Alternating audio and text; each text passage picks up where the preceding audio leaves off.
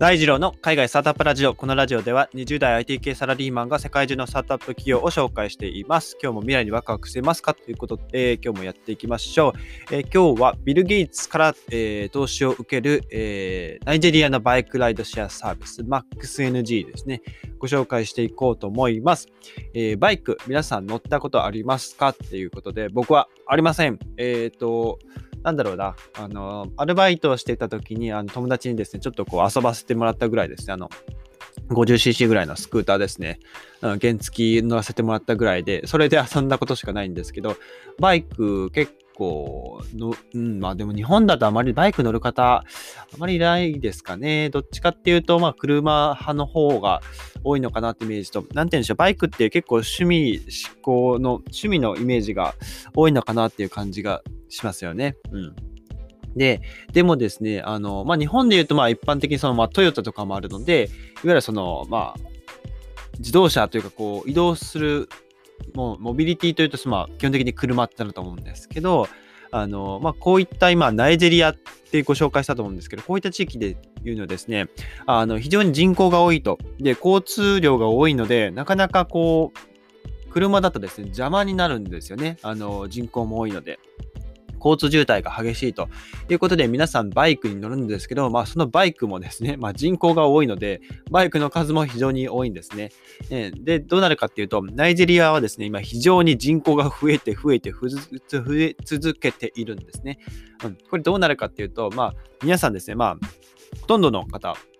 バイク持ってらっしゃる方が、えー、7割くらいかな、の方が商用、えー、ビジネスとして自分の生計を立てるために、まあ、移動とか、そういったまあ配送とか、そういった形でバイクを使うんですよね。まあ、通勤とかもそうなんですが、まだまだその交通のインフラとかも整ってないので、バイクを使うんですけど、みんながみんなバイクを使うと、まあ、それだけですね、あの、その排気ガスとかが出てしまうので、それがまあ、かんあの地球汚染ですね。あの、環境汚染につながっていくと。っていう、まあ、社会問題があるんですね。これを解決していくのが、えー、MaxNG ですね。まあ、ビル・ゲイツが、えっ、と、設立している、えー、ブレイクスエエナジーベンチャーズですね。連日紹介してますけど、えー、この企業、まあ、ビル・ゲイツも間接的にですね、この、えー、MaxNG いいんじゃないかというところで、投資をしているとっていうところですね、ご紹介していきます。えっと、まあ、電動バイクなんですね、はじめに。あの、ガソリンのバイクではなくて、電動バイク、ここですでにエコなんですよね。で、電動バイクを使って、あの、オートバイ、その、まあ、電動バイクによって、その配送のマッチングとか、あとは、まあ、この MaxNG 自体がその充電のプラットフォーム、ガソリンスタンドみたいなところを、まあ、設立したりですとか、で、そのドライバーさんはですね、あの、Uber みたいな形で、ドライバーの認定、まあ、認証を受けると、あの、まあ、タクシーのような形でですね、まあ、人の配送を行うことが、まあ、タクシーのようにですね、配送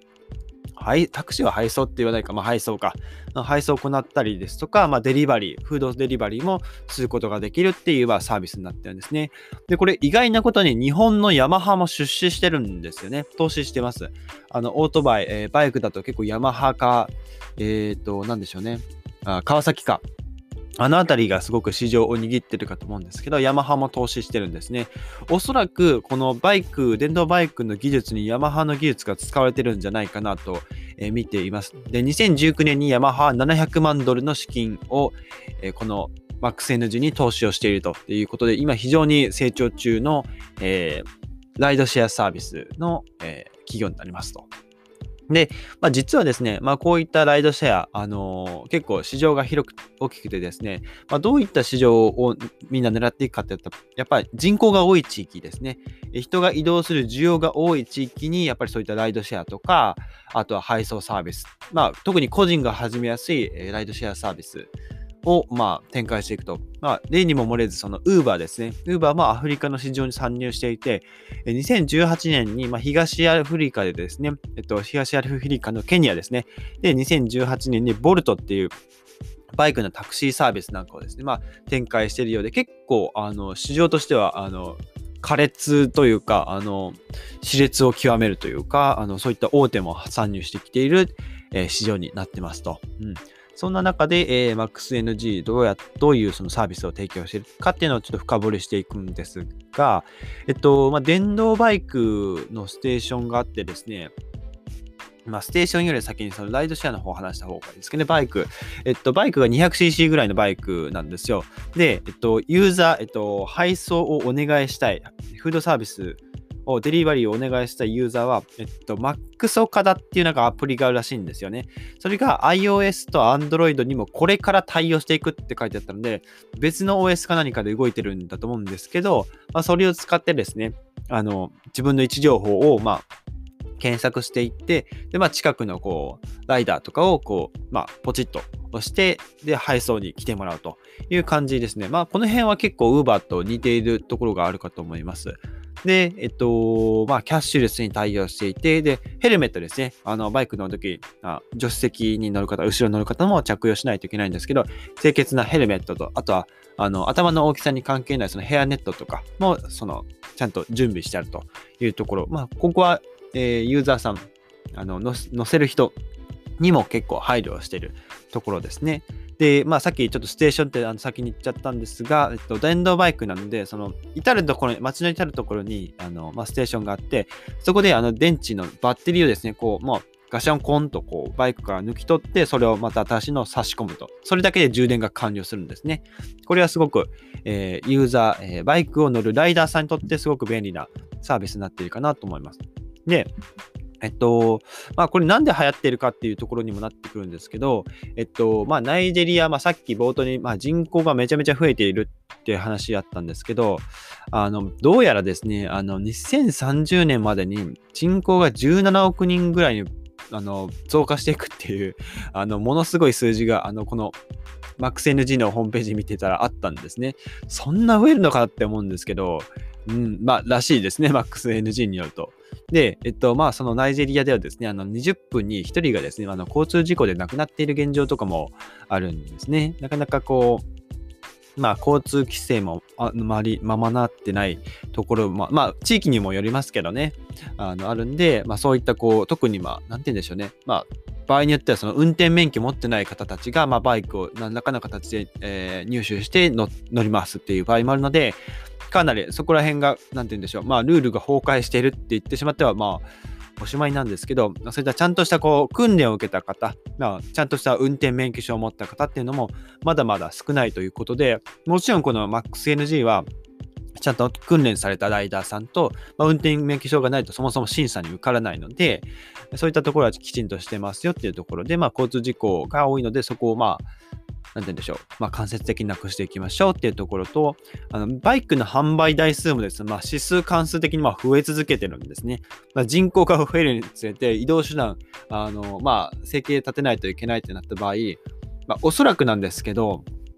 これ僕の勝手な想像です。あの、成人するまでに、あの、皆さんバイク乗ると思うんですけど、そのバイクに乗る年齢が、あの、法律も僕はあんま詳しくないんですけど、ナイジェリアなんですよ。詳しくないんですが、かなり若い時にもうバイク乗っちゃうんじゃないかなって思うんですね。12歳とか、まあ、小学生ぐらいのレベルでバイクを乗バイクに乗って、まあもう稼がなきゃいけないみたいな。だからそういった現状もあるのかなと思っていて、そういった現状あって、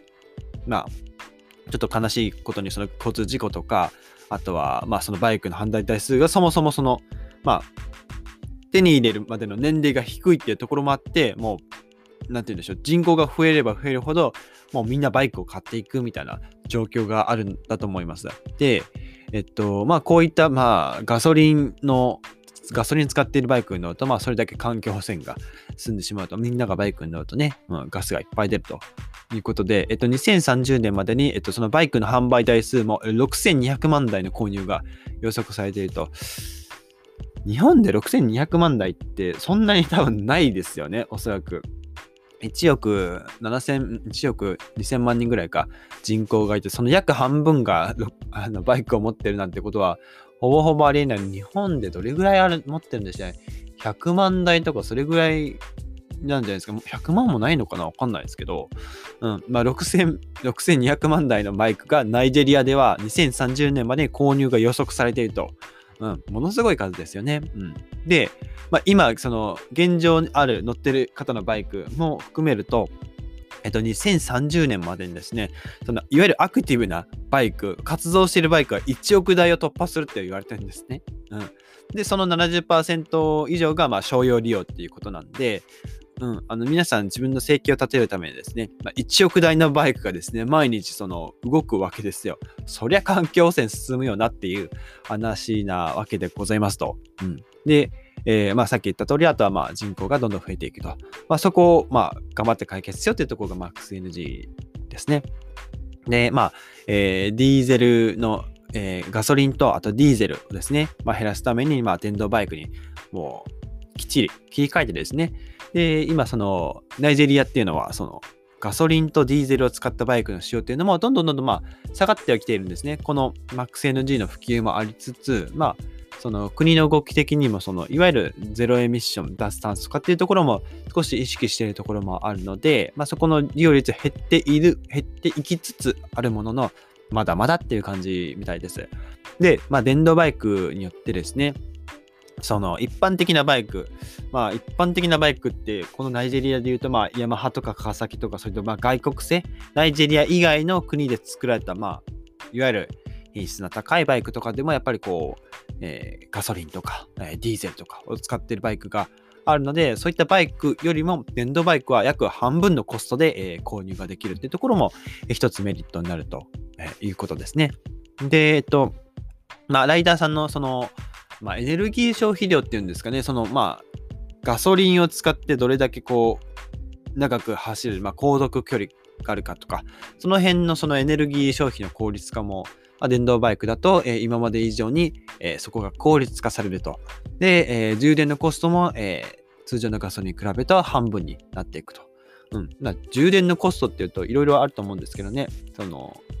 えガソリンスタンドでわざわざガスガソリンを変えてくれる人の人件費のコストなのか、はたまたそのそこのステーションまでガソリンを運んでいくコストなのか、うん、なんかそういったことをいろいろ考えていくと、本当にその、ね、コストって一言で片付けてしまうには難しい、難しいというかおこがましいんですけど、そういった充電コストも、まあガソリン、あの、ちょっと動画見ていただいた方が早いかと思うんですけど、もう本当に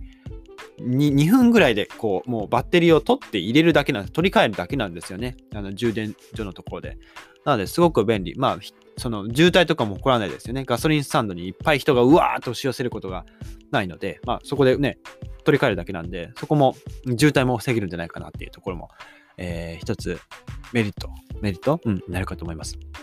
で、まあ、あとは、そうですね、あのー、既存のガソリンスタンドとかもパートナーと、パートナーも組んでるので、おそらく近いうちにその、至るガソリン、他の、なんていうんですか、MaxNG とパートナー契約しているガソリンスタンドは、その、え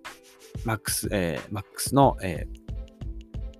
あの電気の、えー、バッテリーが置かれるようになるのかと思います。で、バッテリーですね、これ MaxNG の会社でですね、あのモニタリングしてるらしいんですよね。バッテリーの寿命がどれぐらい減ってるかっていうのをモニタリングしているらしくって、あとはそのバイクも、えっと、リモートで追跡できるので、それがまあインターネットにつながってる、いわゆる IoT ですね。インターネットにつながっているので、まあ言ってしまうとその追跡できると、バイクがどこにあるのかっていうのがわかるという形で、まあ悪さをできないような仕組みがすでに、えー、作られていると。で、えー、まあチャージステーション、いわゆるそのバッテリーを交換するガソリンスタンドも監視カメラ完備なんで、まあ安全ですよっていうところですね。うん。で、ユーザーさんはですね、あの、MAX 岡田っていうまあアプリ、うん、なんで岡田なのかちょっとわかんないんですけど、ナイジェリア語ではないと思うんですけどね、うん、岡田さんが何かすごく、あの、マックス NG に貢献したとかでマックス岡田ってついてるかとか、そんな感じだと思うんですけど、あの、ライダーを評価するシステムなんかもあるので、うん、その評価が高いと、えっと、マックスチャンピオンっていうのがですね、まあ、称号があるみたいですと。うん。で、えっと、あとは、えっと、まあ、80キロ以上は出せないルールとかもあるみたいですね。ここはすごく安全に考慮しているところなんじゃないでしょうか。うん。 MAX チャンピオンですね。えっ、ー、と、まあちょっと、この MaxNG のホームページに書いてあったのが、えっ、と、まあもともとトゥクトゥクのドライバーさんだった方がいらっしゃっていて、それは4年間前やってたんですけど、結構駐車をするときに、あトゥクトゥクって結構まあ幅もでかいですし、なかなか置く場所に問題があったっていうところですごくストレスだったっていうところで、まあ、その方が、えー、MaxNG に出会って、まあ、電動バイクを使うことですごく、あの、まあ、なんて言うんでしょう、お金も儲か、前より儲けることができたし、えっと、まあ、何よりお客さんに喜んでもらえる、それがまあ自分の満足だ、みたいな、そのインタビューとかも載ってたりするんですよね。まあ、その人がいわゆるどうやら、あの、マックスチャンピオンっていう、まあ、称号がついてるみたいですね。まあ、チャンピオンになると、どうやらそのマックスの電動バイクをあの分割で買うようにできるみたいですね。うん。まそのそれそれ以外にもチャンピオンにはなんかいろいろメリットがありそうなんですけどね。うん。で、あとは、えっと、まあ、ここまで MaxNG のその、えー、ライドシェアとか配送サービスご紹介したんですけど、あとですね、もう一個 Max アグロっていうサービスがあるみたいで、これがアフリカの小規模の農家の方たちをま助けるサービスで、あのマーケットとつなぐサービスなんですね。農家の方たちが、生産した農作物を、えー、まあ、輸送まで、えー、お手伝いするサービスがマックスアグロっていうのがあって、まあ、アフリカでは、えっと、カカオ豆、キャッサバ、小麦粉、大豆、セサミ、えー、ハイビスカスとかカシューナッツ、生姜、ピーナッツっていう、まあ、食品をですね、まあ、農家の方たちがこう生産していると。それをですね、まあ、世界中に輸出していく、まあ、そういったサービスも、お手伝いするサービスも、えー、マックスアグロというサービスで、こう、まあ、なんていうんでしょう、まあ、パートナー契約、農家の方たちに、えー、してくださいねっていう形形で、えー、提供してるっていう、すごく、あのなんて言うんでしょう、社会貢献をしている、社会問題を解決している企業だなって非常に、あの、なんか、感動したというか、うん、すごい会社だなって思いました。で、CEO の、ちょっとこれ読み方が難しい。チネ、チネ、チネズ、チネズアゾダ、チネズアゾダさん、アゾダさんは、あの、これからですね、その Uber とかいろんなその外資の企業がアフリカに参上してくるんですけど、そこはどうやって差別化していきますかって、まあ、聞かれたときに、なんでやっぱりうちのサービスは、えっと、まあ、ドライバーの満足度と、えー、ドライバーの、えー、顧客体験を、まあ、高めることで他社と差別化していくしていきますと。で、まあ、やっぱどうしてもそのドライバー中心のビジネスなので、ドライバーさんがいないと、えー、まあ、ライダーか、ライダーさんがいないと 始まらないので ごめんなさい。ライダーさんがいないと始まらないので、まあ、そういったライダーさんが気持ちよくこう配送とか、あとはいいサービスを提供してくれないとなかなかそこのビジネスが回っていかないので、そこの、えー、ダイバーの、ライダーの満足度と、えー、顧客体験を高めていくことに注力していきますとおっしゃっているということでございますと。えー、改めてですね、えっと、ビル・ゲイツが投資するナイジェリアのバイクライドシェアサービス MaxNG ですね。ご紹介させていただきました。ちょっとですね、いろいろ調べたんですけど、日本語の記事が、えっと、ほぼほぼなくて申し訳ないんですが、もし気になる方いらっしゃればですね、あの、ホームページ見ていただくと結構わかりやすい、えー、英語というか、記事書いてあるので、あ、こういうことやってるんだっていうのがですね、あの、わかると思うので、ぜひ、ナイジェリア、アフリカのスタートアップ、微妙なんでしょっていう、その、まあ、一回偏見を捨ててみてですね、ぜひ、あの、ホームページとか、えー、見てみていただけると、えー、いいのかなと思います。ということで、今日は以上になります。えー、今日のエピソードが役に立った、いいなと思ったら、ぜひフォローよろしくお願いします。それでは、皆さん素敵な一日をお過ごしください。バイバイ。